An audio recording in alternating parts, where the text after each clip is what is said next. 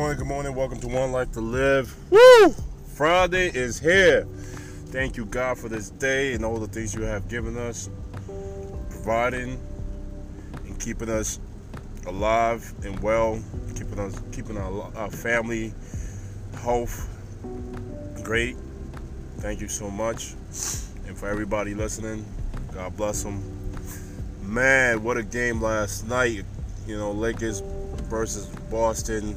Like I said, um, LeBron is rusty right now, real rusty. Going through all this trade drama with Anthony Davis and the team is is, is distracted by that and not really worrying about winning. They are only worried about themselves, and I get it. They rookies, they young, and they don't understand this is a business, and it is what it is. I mean, it hurts, you know, but understand that somebody wants you when you're tra- your name being in, in, trade rumors. That means that you're good. Somebody wants you because usually when your name is not on it, nobody really cares and nobody wants you. But on the end of the day, man, Boston came out on top hard from the beginning, hitting all type of threes. I think there was 40% in the first quarter, 40 some percent in the first in the first half, first quarter, first half, hitting all the threes, going to the hole, doing everything. Then the second quarter came up. In the first first half, LeBron James was really um, timid. He wasn't uh, warmed up right. He wasn't. Um, the atmosphere, I guess, wasn't big for him enough. And um, when the second half came through, man, a lot of threes, a lot of threes came out for LA. Um, Rondo played a hell of a game. Uh, I mean, Kuzma, but uh, again, Boston came out on top. Tatum was on fire the first half, and he did everything he could. I mean, Kyrie Irving did every. I mean, Kyrie Irving was on fire too. Uh, Brown was playing good. I mean, the whole Celtics played played tremendous. Even the center that came off off the bench for the Cel- for the Celtics was hitting threes and doing everything.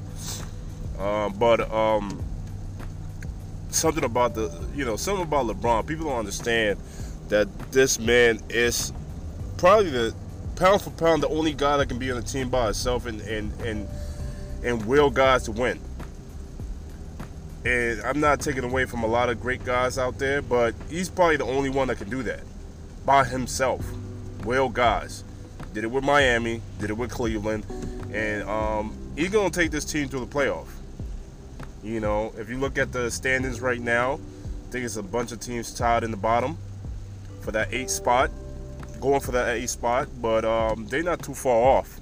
So uh, long as LeBron get uh, rhythm, it's a problem. But um, the second half, LeBron got his rhythm back, and man, I tell you, I know people that was playing FanDuel and, and DraftKings was happy because he must have had like 70 some points last night.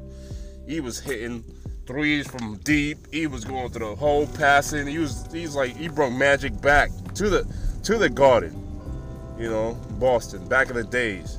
You know, that's how that's how creative he was. I mean, with the passes and the threes just kept on draining.